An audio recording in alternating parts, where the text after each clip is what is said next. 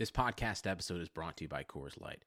These days, everything is go, go, go. It's nonstop hustle all the time. Work, friends, family expect you to be on 24 7. Well, sometimes you just need to reach for a Coors Light because it's made to chill. Coors Light is cold lagered, cold filtered, and cold packaged. It's as crisp and refreshing as the Colorado Rockies. It is literally made to chill. Coors Light is the one I choose when I need to unwind. So when you want to hit reset, reach for the beer that's made to chill. Get Coors Light in the new look delivered straight to your door with Drizly or Instacart. Celebrate responsibly. Coors Brewing Company, Golden, Colorado.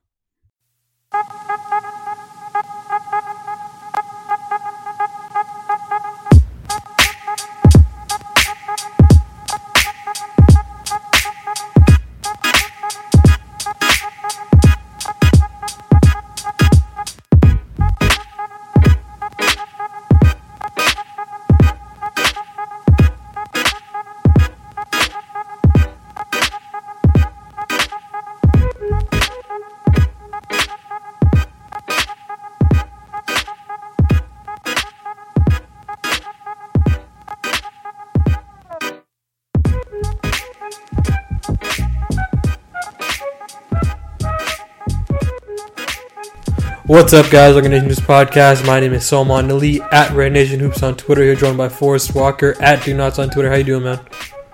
Hey, pretty good at yourself. I'm doing all right. Also joined by Taylor L. Pate at Taylor L. Pate on Twitter. How you doing, man? All right, what's going on? I'm doing all right. Um, so before we get into the Western Conference Finals, do we have any closing thoughts on the Jazz series? I'm I'm glad it's over. I don't know. It, it was uh, it kind of became boring at the end there, and uh, I'm glad they've moved on. Yeah, I mean, it it kind of got um, just a little bit annoying. I mean, it was like they were they were the the fly that wouldn't leave you alone. It's not really bothering you, but it's just kind of annoying. Yeah, I'll say this. Um, you know, we talked all summer about what would happen if teams did what the Spurs did last year and dropped their bigs backs and, t- and took away the three. And Utah basically copied that model, and Chris Paul feasted in the mid range. Like, absolutely feasted. Like, in game five, he had 41 points, 10 assists, 7 rebounds, and 9 mid range jumpers. And I think the Rockets have, like, thoroughly cracked that code in terms of, like, what to do when teams take away the rim and run them off the three point line. Yeah, uh, we kind of talked that before, before too, right? That like a few games into this into a series, it's kind of over. Right. Yeah, I mean, especially you know once you have guys that, I mean, like Chris Paul that can finish in the mid range, and you know James Harden's obviously got his mid range step back as one of his weapons, but then you have like guys like you know Capela, who if you give him a pass in the middle of the lane, he can actually kick it out to a three point shooter now, which is something he could not really do much of last year. So I mean, stuff like that helps, and you know, I don't know if Gobert really knew what to do with Capela on either end of the floor.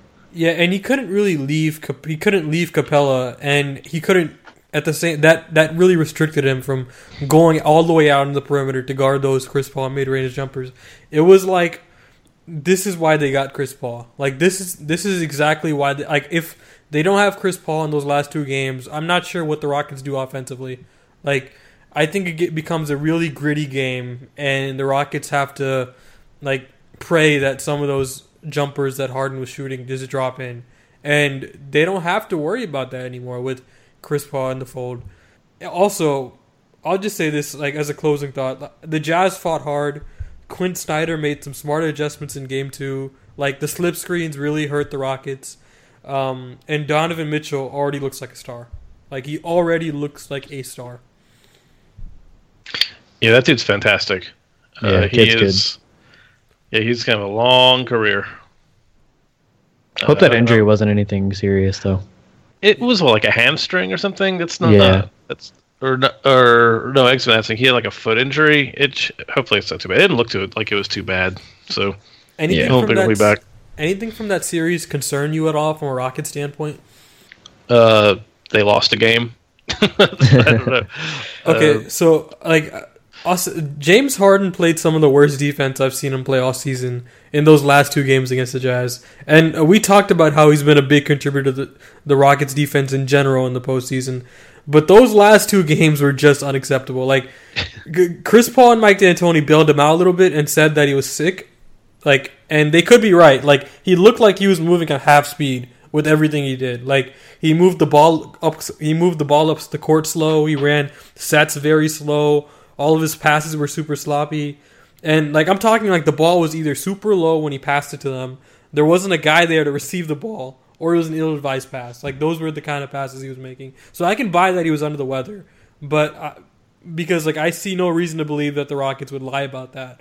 But and this is a huge but. Like the the Rockets cannot beat the. They don't have a chance in hell if Harden plays like that defensively in those last two games or offensively. Frankly, he cannot be making those those type of turnovers.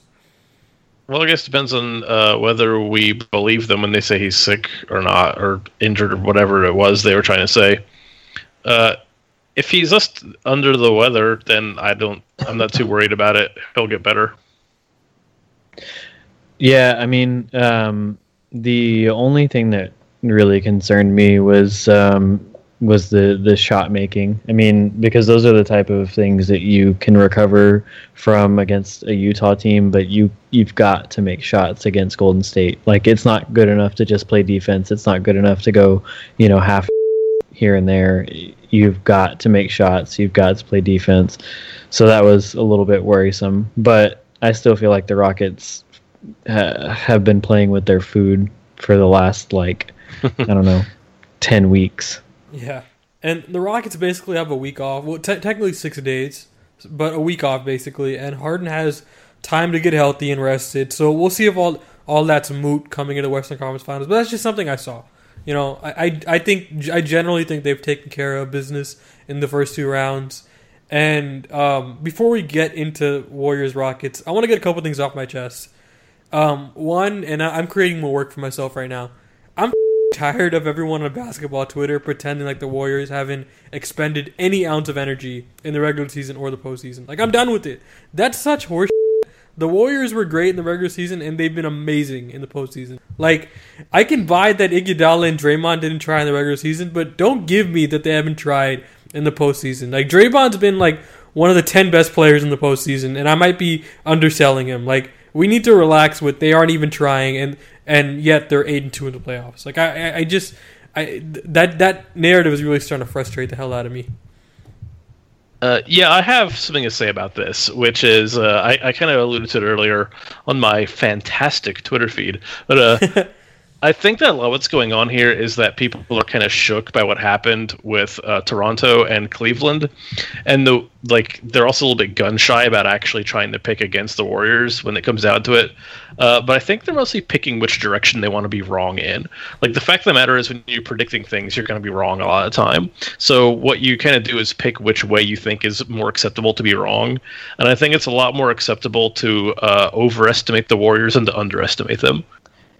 Yeah, I mean, I spoiler alert, I was the only member of uh, Red Nation Hoops to take the Rockets in seven. Yeah, and I realized went that on a that's real limb there. Uh, you're gonna be the only one on the site out of seven people to pick the Rockets, and yeah, I, I don't want to be you if if if it doesn't happen. Like your And- Twitter and- feed might be messy. and that's okay. Like that's okay because and the reason the reason I say that is because you cannot just play the safe side because this team has proven that they are at least on par with the Warriors and the the idea that the Warriors are just going to come in and just smack them straight down, you know, people are saying sweep or 5 games or whatever. I have tweeted and it has already been screenshotted that if the Warriors win in 5 games that I will get a tattoo that says Warriors in 5. and I'm not and I'm not joking. Uh, wow. listen, listen. This team was built to to take on on the Warriors. Um, you know, they have the length that the Pelicans didn't have. They have the talent that San Antonio didn't have. I mean, th- there were. It's uh, Matt Moore said that there are other teams that the Rockets might struggle against, but they were built to play Golden State. And so that's kind of my thing. You know, uh, it's it, it might be crazy or ridiculous, but I, I don't want to toe the line and say, "Oh yeah, yeah, obviously the Warriors are going to win." It, it's it's just one of those things. Yeah, hold on. Give me a second. I'm gonna go ahead and look for that tweet and bookmark it real quick. Yeah, yeah, that's fine. Uh, Feel free to retweet it and give me all kinds of infamy. okay. Uh, what were you gonna say for us? I heard you say something. Oh, uh, I mean, I, I think that it's fair to be terrified of this Warriors team, and to a certain degree, they've they've established themselves so large, uh, so they loom so large in the imagination of everyone that it's it's really hard to imagine anything else happening than them winning. Uh, their talent level is so great. Like it is true that the Rockets have built themselves specifically to beat the Warriors, but you know, just because they've tried to do something doesn't mean they'll be able to do it. Uh, there's this. It, it's very hard. To, like, I honestly, I I wouldn't pick the Rockets even if I thought they were going to win the series, and I'll leave it at that. Uh, but but it's a really hard call here in that we've seen so many times that regular season stuff ends up not mattering as much as you'd like. Uh, we've seen that like we keep feeling like we're set up to lose like everyone's set up to lose against the warriors it just feels like everyone needs to see it happen before they will accept that it can happen kind of the general read i get from like the the nba commentariat is they would like the rockets to win this but they don't they're, they don't dare think it's possible Yeah, and another thing I want to get off my chest. Um, before the reg- like, I'm tired of the, the moving the goalposts of people moving the goal. Like before the regular season, all we heard was about the Rockets was I'm not sure if Harden Pollard will fit. Like they're too ball dominant. They're they're they're too ball dominant, and like I'm not sure about that fit. During the regular season, it was well they're great, but let's see them do it in the postseason. We are now two rounds into the playoffs, and now it's well all that cute isolation stuff isn't going to work against the Warriors. Listen, you can't have it both ways. Like at some point, you have Oh, to. but they will. At some point, you have to concede that you were wrong and admit that they've been an awesome postseason team and that exactly what was expected of them. They're eight and two. Their net rating is like plus a billion right now, and which is like good for like second in the second in the league, only to the Warriors. At some point, you, you you have to stop moving the goalposts. They've been really good in the postseason. Now I understand that their postseason isn't over yet, and they have to be competitive in the series. But this idea that you know, like you can't keep moving this around. At some point, you have to con- concede that you were wrong. I mean, I, this is the round for that, right? Like all, Right. all the all the chips are about to be down, and whatever happens, happens. Th- this is the only thing that matters. It, it's pretty wild that like you get people talking about like small sample sizes and regular season doesn't matter or whatever. When it comes down to what everyone's really saying is there are seven games in the season for the Rockets. These are the only seven games in their season, and no one is going to care about anything except these seven games uh, which I, I think sort of relates to your, your question about like defensive intensity and stuff. I don't think they're going to be taking any quarters off against the Warriors. It is very clear they've been waiting for this opportunity the entire year. Like they were bored with the the the previous two teams, with the Jazz and the Timberwolves. That wasn't what they were there for. They weren't around to like beat up on teams and get to the Western Conference Finals. They're here to destroy from the ground up the Golden State Warriors. So I I don't think we'll see any of that. I think we're going to see them coming out in game 1 just spitting fire and furious. Yeah, and before we get into this, I gotta say thank you to the great basketball gods for giving us the series.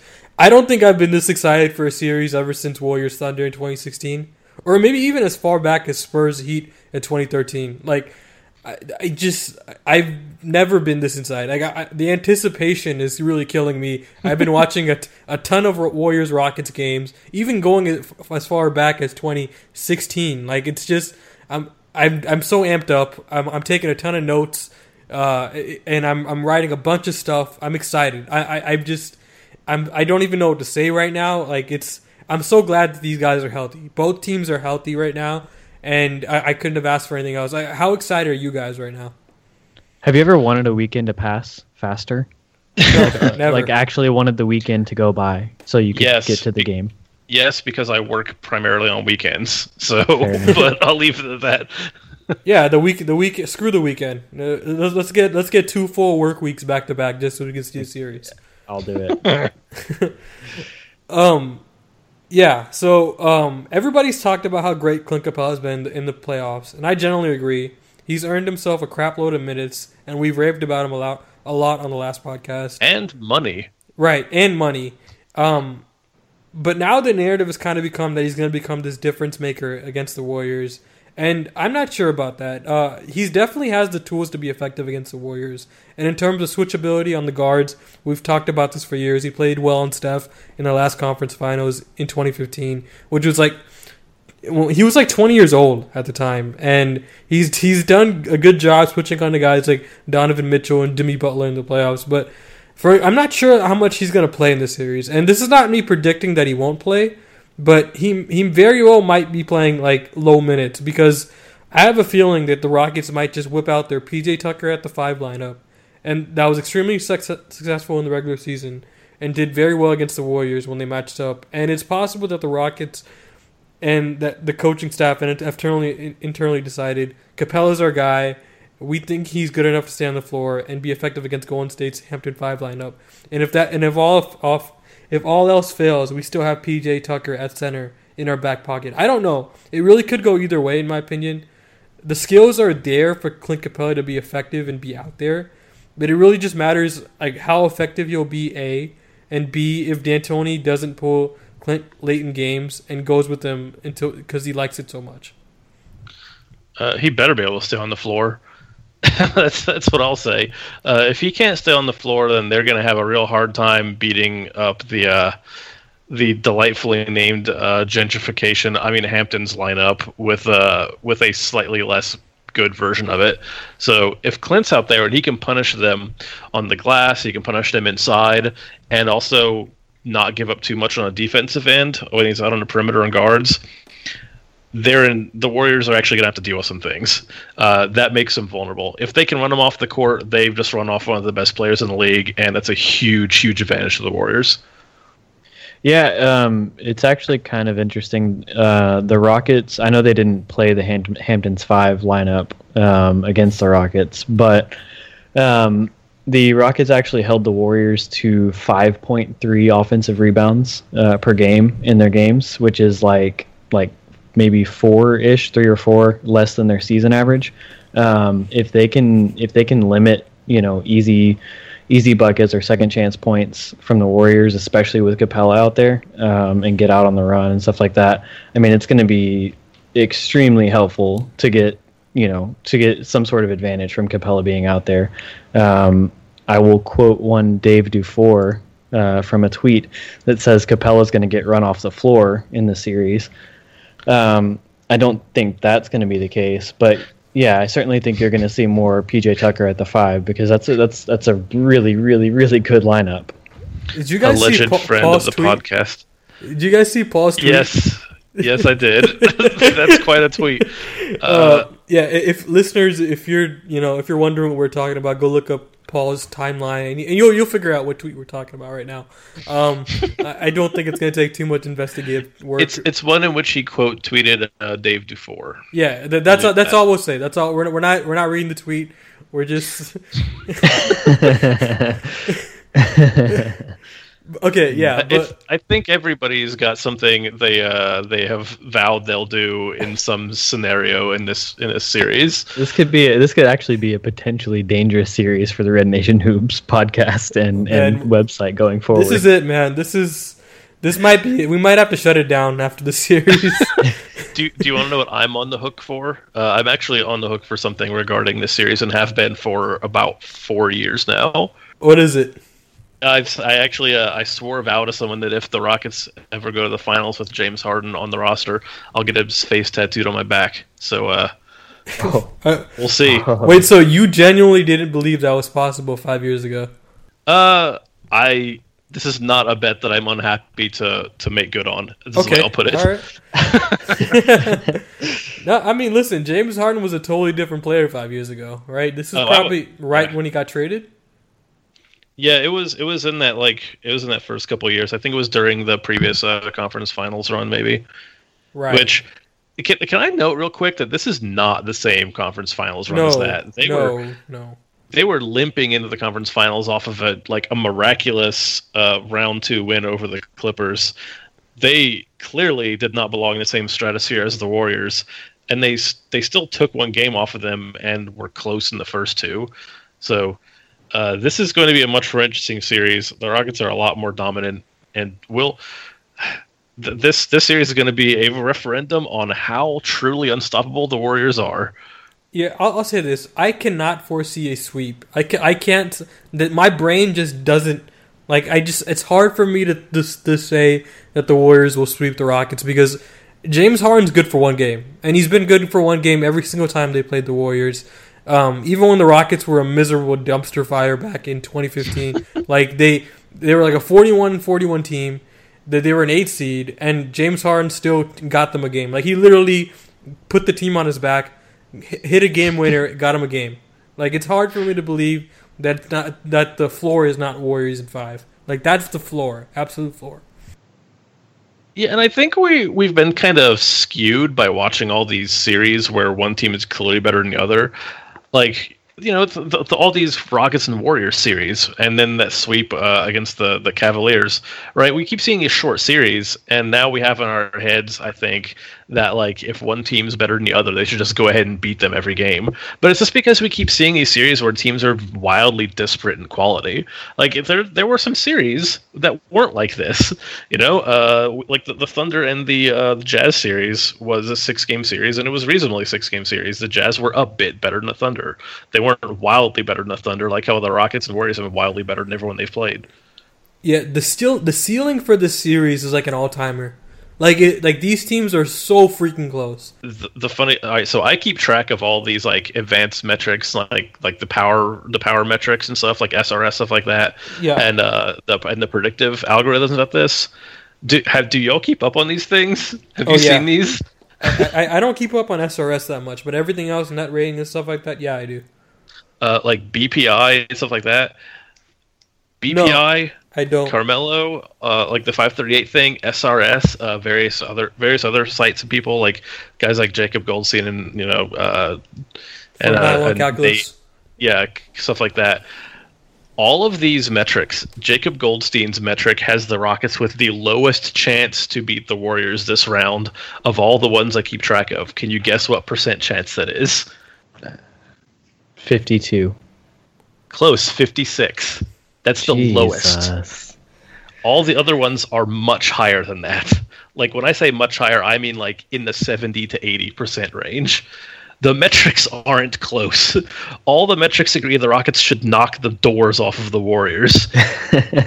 uh, and there's good reason why we don't believe those. They can't have the context of injuries or sandbagging and stuff like that. We have to provide that context ourselves. Yeah, I'll, But I'll say this: if, look- if if I was like an alien and like you dropped me onto Earth and I just watched this season's basketball, like my direct like the conclusion I would make is that the Ro- the Rockets are winning the championship, and like the Warriors are going to provide a tough fight. But that's what I would say if I just watched this season. But it's it doesn't work like that. We've watched the last three seasons of the the Warriors consistently making out of the West and consistently dominating everybody in their path.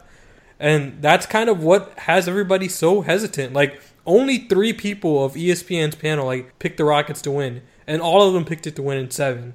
Right? Like everybody is so scared to pick the Rockets, and I understand it. Like I, I picked the Warriors in six. Like it's it's it's really really it's a real tough proposition to go against conventional wisdom like this, especially since we have a proven track record of the Warriors just utter dominance over this conference. Like the the Warriors own this conference, and it's it, it's gonna be a while till they let that they let the reins loose. Yeah, I feel like the Warriors are going to try to go ahead and clown the Rockets right out the gate. Uh, that's uh, not necessarily dominate them. They just want to like, you know, show off. I think, them. th- yeah, yeah, I think the the Warriors have shown a little bit more respect toward the Rockets over the season. Like midway through, you started seeing Steph Curry say things like, "Well, they're a really good team." Uh, they have some scant respect for the Rockets. I think after they beat them two out of three times and stole the number one seed from them, but I still think they one of the biggest things that Rockets have to hope for here is that the Warriors are kind of unable to take them properly seriously. Like their disdain for Houston makes it hard for them to properly prepare and actually do what must be done. Uh, so they do have, I think, sort of a mental advantage here. There's a lot of weird little advantages that the Rockets have uh, that won't mean anything if the Warriors just decide to like go at 130% of what they've been doing all year. You know, I think part of this goes back to um, Steve Kerr and Mike D'Antoni in Phoenix and the you know little feud that they had between each other.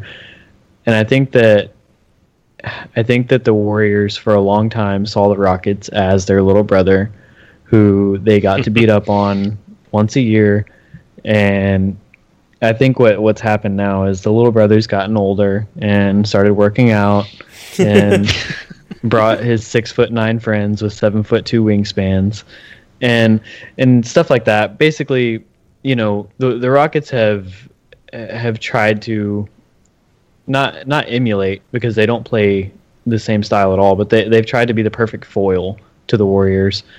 Um, and with them doing that, I think that you you'll see a lot of a lot of mental a lot of mental tryhards maybe like like the Rockets are really going to be trying to to stake themselves in the in the series to show that they aren't the little brother anymore. Um, Yeah. Now now what you, well what what it really comes down to is whether or not the Rockets can take the first humiliating punch from the Warriors, um, especially in in Oakland. Those games are going to be super tough because that crowd is incredible. Um, you know, the crowd alone makes it makes a, a 6-0 run feel like a 15-0 run. So it's really going to come And that damn PA to, announcer, man, like he Oh, is by far the most annoying guy in the Yeah. entire NBA. Like the way he says Steph Curry, like it, it's you can't even tell it's Steph Curry that he's saying. Like it's just a it's so it's it's so difficult to understand what he's saying. And like when the Warriors go on a run, it's the most obnoxious thing. It is the It really is. yeah yeah. It, and and so I think that I think that a big part of this, um, a big part of the Rockets wanting home court advantage had something to do with that. I think they they realized that um, that they're going to have a tough time playing there. But I think that's an, you know one of the reasons that they brought Chris Paul in is to stabilize and to to keep the the status quo and keep everybody calm, cool and relaxed. You know things that James Harden wasn't necessarily um, the type of vocal leader that could do that in previous years. Um, I think they they've literally thought of every aspect of what this Warriors team could do to the Rockets and tried to to counter it. Uh, yes, and don't forget how are the Rockets going to beat the uh, to gain the medal advantage against a Warriors team who's been counted out so much over this season against the true underdogs of the oh league. god. The Cinderella story Warriors. I gotta say, Warriors Twitter, like it's they're amazing. Like they're amazing in how good they are at getting under people's skin. Like the the trolling right now is just at an all time high. They're getting ramped up for this series, and it's gonna get pretty ugly the minute the Rockets drop a game. Like the minute the Rockets drop a game, these guys are game. yeah. if the Warriors take a lead. I do kind of think that there was a point, though, in sort of the tail end of the season, like maybe two thirds way through, that a lot of pundits were leaning towards Rockets. I think it was kind of during the middle of when like the the Warriors were getting pretty injured. Steph was out, kind of the last couple of months. Uh, there was a moment where a lot of people were toying with it. Like I was keeping, you know, my finger to the pulse, and a lot of guys were thinking about it, but then you know the playoffs hit and some things happened, and now everyone's backed away from it uh, right when they had a chance to actually put their money where their mouth is. So Yeah, and Draymond Green and Iguodala started trying again. Like that's it. It definitely made the Warriors seem pretty invincible there, especially for that stretch where Steph was out and they were still winning games. Like yeah, th- that that that really sealed it for a lot of people that the Warriors are going to walk to the conference finals. Um, so like in terms of this series, like what do you guys think is going to be like the, the lineup that the Rockets depend on the most? Like what do you think is going to be that crunch time lineup? Because I'm not really sure. Like we talked about Capela earlier in the podcast, I'm not sure if he's going to be in, in closing lineups, and I'm not sure if. You know, if the Rockets aren't going to pull out this PJ Tucker at the five lineup, you know, if you look up the metrics, like everything there says that the Rockets have a, completely abandoned that lineup. Like in the postseason, the most used lineup with Clint, with uh, PJ Tucker at the five has played 12 minutes. That's nuts to me, considering how much they played them in the regular season at the five. Like it's just I, I guess Clint Capela's been so good, and that the Rockets feel that he's going to be so critical in a Warriors series. Like they might just lean on their traditional starting lineup. Like I, it's starting to look that way.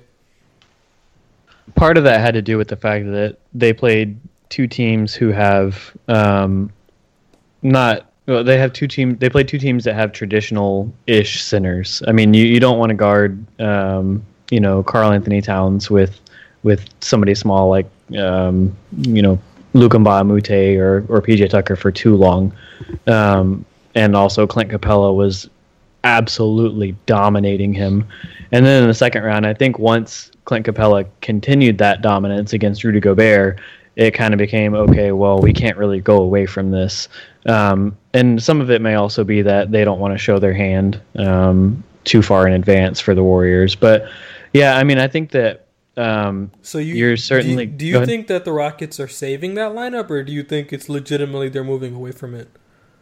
I think it was more matchup dependent. I think that they you'll see we'll see a lot more of it uh, in this series, um, especially with the Hamptons five playing. I mean, you don't. I, I I think that it will be okay to try and take advantage of Capela being out there against against smaller units, but when it comes down to it, it's the Warriors, and if they're making the ridiculous runs that they're completely capable of, then you're going to want to have a a small ball team to match up with it.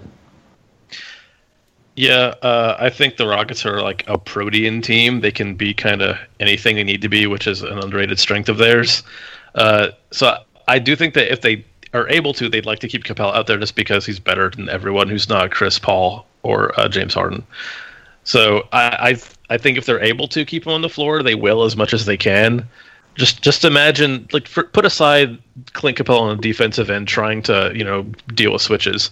Just imagine Clint Capela on the offensive end matched up against Draymond Green.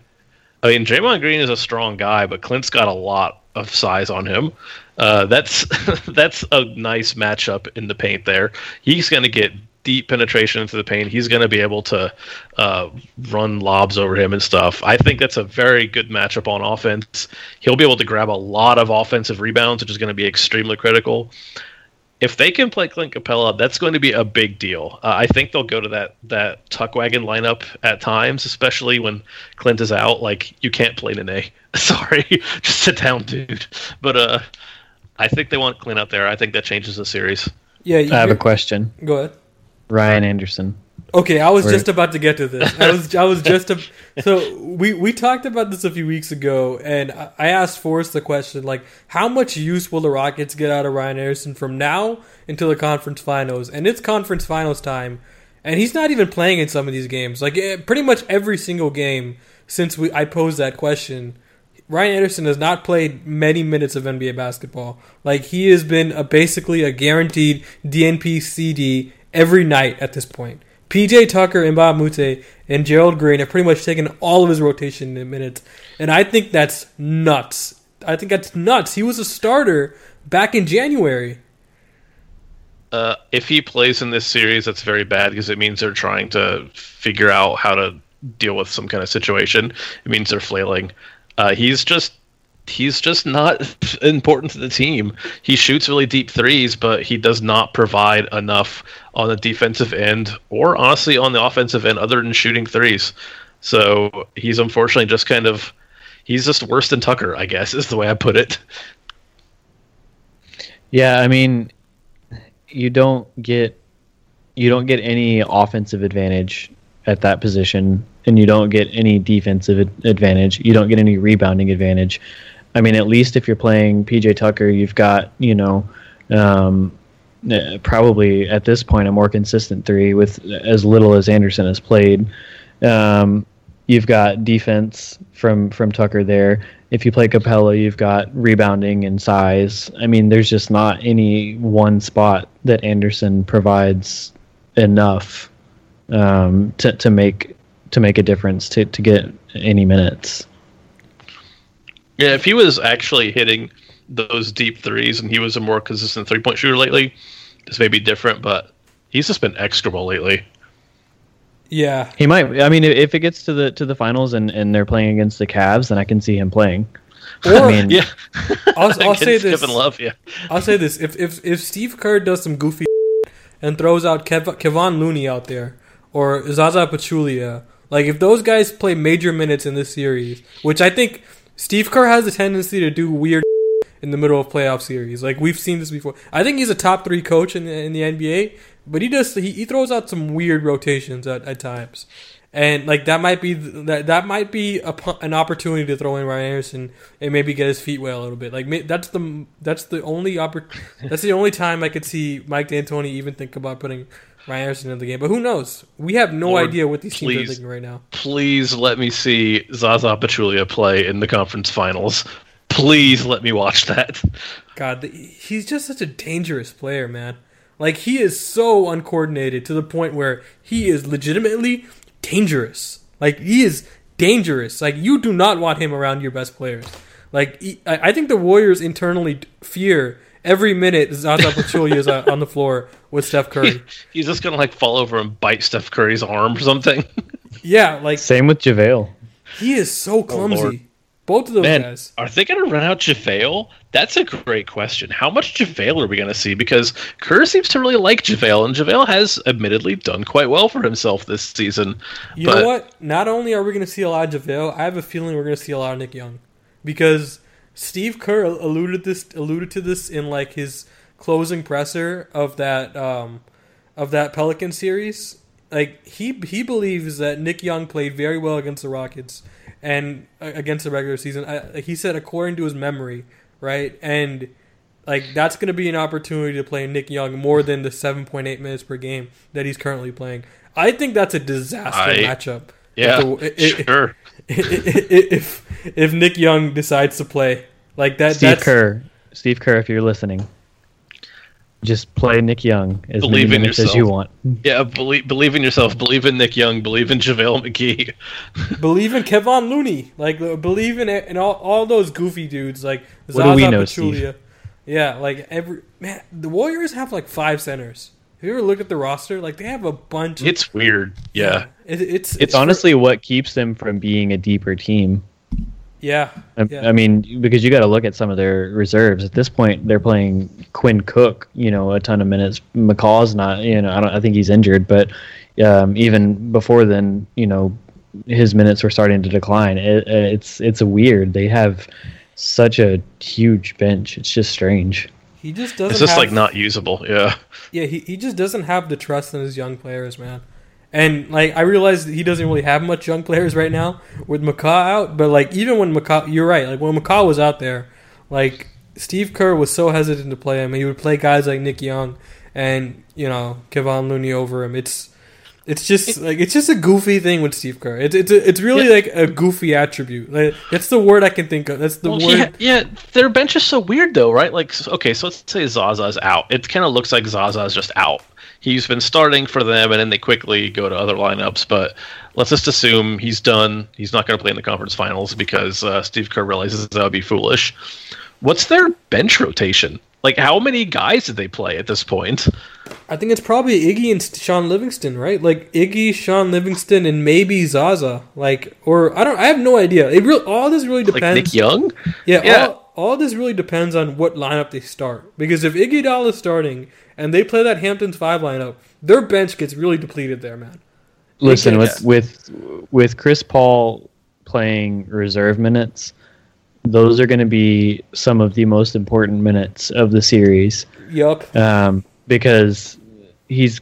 I don't know if Livingston will be matched up on him. They'll probably match up Quinn Cook or Nick Young on Chris Paul, which either way is completely fine. Because in the in the regular season, Chris Paul torched Pat McCaw. I mean, torched him alive. Um, so if if he's able to do that to whoever's guarding him in the reserve lineup, I mean, it's going to be that that can be where the Rockets can win the games. Yeah. Can they play Quinn Cook?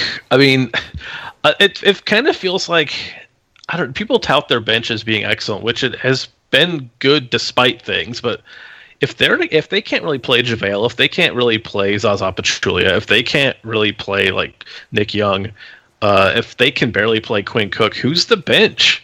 Like, who are they going to run out there? It's Shaun Livingston and Dust.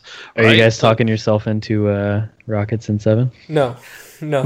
no, but I'm saying it. there is there is there is a concern, right? Like if they they're going to have to run some guys out or have like a six man rotation, and I don't know that they can. Uh, there there are reasons to think that things can happen. This is one of the places that's going, I think, be a big deal. How do the how do the reserve minutes go? Who are the reserves? Like, yeah, maybe they just run all their starters out 40 minutes a night in Golden State and hope that it's a short series. Are we gonna see a point in this series where Gerald Green, Nick Young, and JaVale JaVale McGee are all on the floor together? Like, is that Oh, gonna happen? please. I hope so. Please, God. Like, that's a legitimate poss. Like, is there? There has to be a prop bet for that, right? Like, there has to. I'm gonna go look. At, I'm gonna look this up. Have they ever ever hit the floor all three together? Yeah, like there has to be some sort of Vegas prop bet for this. Like, if, oh my god, It's like total minutes of these players on the floor over under one or like one half. Twitter is gonna be amazing during these games. Like, if it's gonna be like, because everybody, we all waited for this series all all year, and it's it's probably the most like anticipated series in the last five years, right? Like, other than Warriors Cavs, like we can probably safely say this is the most anticipated series since Spurs Heat, and like it's like the activity that's going to go on throughout this game. It's going to be madness. It's going to be like a constant barrage of takes during the game. Yeah, and I don't think there's any outcome of this series that doesn't result in Twitter just being unusable for a while. Like I, I swear to God, every game the Rockets win, well, is this is this going to be an utter meltdown afterwards? yeah, um, I, I'm pretty sure that regardless of what happens in each game, um, there's going to be a fan base that is in absolute like panic, regardless of who wins game one or game two. The opposite, the opposing fan base is going to be in absolute like terror. Yeah, I mean, like it's the takes are gonna be. I mean, it's it's it's gonna it's gonna be fun. Like I, I'm I'm thoroughly looking forward to it. Uh, so what's the, what's the lineup? What's the lineup? Are we thinking Capela's gonna play? Like, so I, I'm thinking right now. If you put a gun to my head, I think the closing lineup is gonna be Harden, Chris Paul, Eric Gordon, uh, PJ Tucker, and Luc Mbah a Moute. Like I- think that's gonna be their closing lineup. I really think that there's gonna be a point in the series where they're they're just gonna have to pull Clint Capela, not because he's not a positive on the floor, but it's gonna be really hard to play him against that Hamptons five unit. Honestly, I think we might see a uh, a Harden, Paul, Ariza, Mbah a Moute, Tucker lineup. Okay, I All mean, right, so three. I mean, three I mean that is like the that's like the ultimate versatility, you know, switching lineup. Sure. The only problem with that lineup is the shooting gets a little scarce, and the Warriors get an opportunity to sag off a little bit on these shooters. But I, I just think there's gonna. I think the Warriors like okay, this is gonna be a real bell- bellwether for the series. I think the Warriors are gonna leave PJ Tucker wide open. Like I really do. I really do think that PJ Tucker is gonna get a bunch of open jumpers in this series because like, and he's been hitting them to his credit throughout the playoffs. But I just think they're gonna have to give something up, and I think that's what they're gonna give up. I think the Warriors are totally satisfied internally with PJ Tucker, PJ Tucker taking like ten shots a game from three. Well, you better hit him. Yeah, Yep. Uh, it, and he's hit him. He's hit him. He's hitting in the playoffs. It's gonna be a really miserable when he shoots like twenty percent in this series. It's gonna be because you know that regression's coming. Yeah, I think in the regular season they sagged off of Mbah a Moute more, but um, yeah, I mean I could certainly see them, any three of those guys really, um, giving space to. It, it really just comes down to hitting open shots for those guys. Like if if Tucker is able to hit shots, he's probably going to get even more minutes than he you know would have otherwise. Um, you know, the there's going to have to be some form of riding the hot hand here. Um, like I said, if Capela comes out and is is dominating again, then he's probably going to get more minutes. It's it's yeah. I mean, they're protean. They they are able to take whatever form they need to take in the moment. Uh, just uh, everyone, just be ready for the one game where Kevin Durant destroys the world and it sucks. Be ready for that game. It's happening. We don't know which one it'll be, but it'll be there. Yeah, the the Rockets have a bunch of guys they can throw at him, but it's still going to be. I mean, the guy's basically a seven footer shooting shooting over these six eight guys. It's going to be really interesting to see how the Rockets counter uh, Kevin Durant just being a monster in some of these games because that just might be like the the Pelicans had Jrue Holiday guarding Kevin Durant in that last series, so I think the Rockets will have a better better chance at, Kev, at KD Yeah. because they'll have you know obviously better defenders and more height advantage. But yeah, I mean he's the real he he's the reason the Warriors are so unfair. He is the single biggest reason people were so depressed when KD went there in 2016. Well, hopefully that's all over, but we'll see in So- about a week and a half. So let's end on this. What do you think the Rockets have to do to give themselves a shot in this series? Let's start with you, Taylor, because you actually believe that the Rockets are winning this series. um, the Rockets, uh, they need to play out of their minds for one, but You're just coming out with the hot takes, man. yeah, You're yeah. just- So, so in that, I I mean that they need Harden to be Harden, and they need Chris Paul to be the Game Five in Utah type of Chris Paul, not necessarily that level, but to be able to hit those shots. Um, and they need their role players to hit to hit open threes. I mean, it, it really comes down to that. People said that the Rockets were struggling offensively, you know, throughout the first two rounds.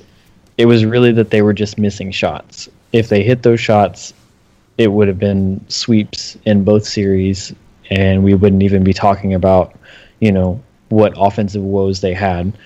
Um, so really, for me, it comes down to to guys hitting shots. I mean, that's uh, like you're you're going to play defense on the Warriors, but you're not going to stop the Warriors. You can limit them. You're not going to stop them.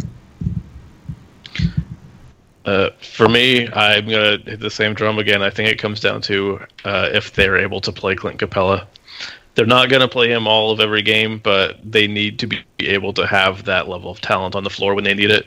If he's not playable on defensive end, they are pretty boned. Yeah, for me, and this is to sound pretty obvious, but they have to be the sharpest they've ever been. And I'm pretty much talking about James Harden here. Like, the Warriors cut to the paint a lot. Like, Iguodala gets a bunch of open dunks by just cutting the lane and doing doing a lot of backdoor stuff. And they set a lot of, but they send a they set a bunch of off ball screens, and they're always moving. And this could be a rec- recipe for disaster for for James Harden on defense if he's not engaged. And he can't make silly passes and turn the ball over because this is the best transition offense in the entire NBA. And this is the possibly the worst possible team to do this against. Uh, if James Harden is not engaged defensively in this series, he needs to be ejected out of an airlock. Yeah, Yeah. it's time to time to abort mission at that point. Yeah. Also, the Rockets have to control the pace. Like, like, and this this sounds strange to say for a Mike D'Antoni team, but it can't get too fast.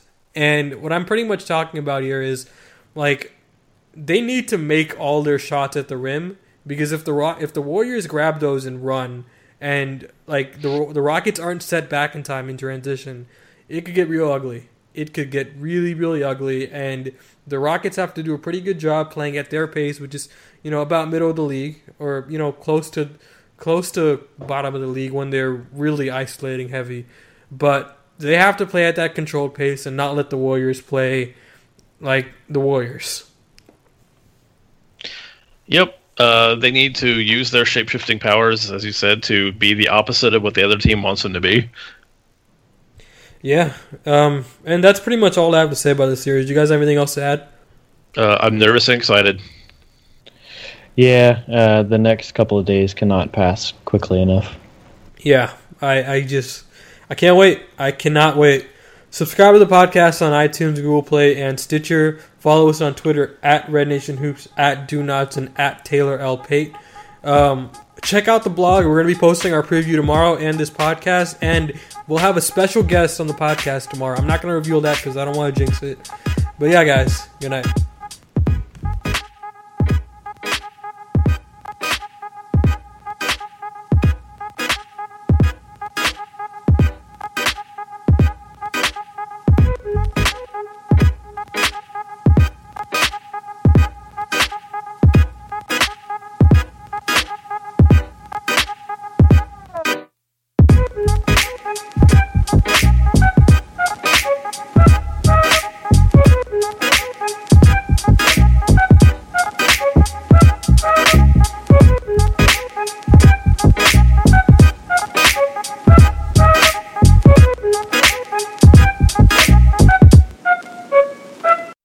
Builds 5G like Verizon builds 5G because we're the engineers who built the most reliable network in America. And the more you do with 5G, the more building it right matters. The more your network matters. The more Verizon engineers going the extra mile matters. It's us pushing us. It's Verizon versus Verizon. 5G built right from America's most reliable network. Most reliable based on rankings from RootMetrics second half 2020 US report of three mobile networks. Results may vary. Award is not an endorsement.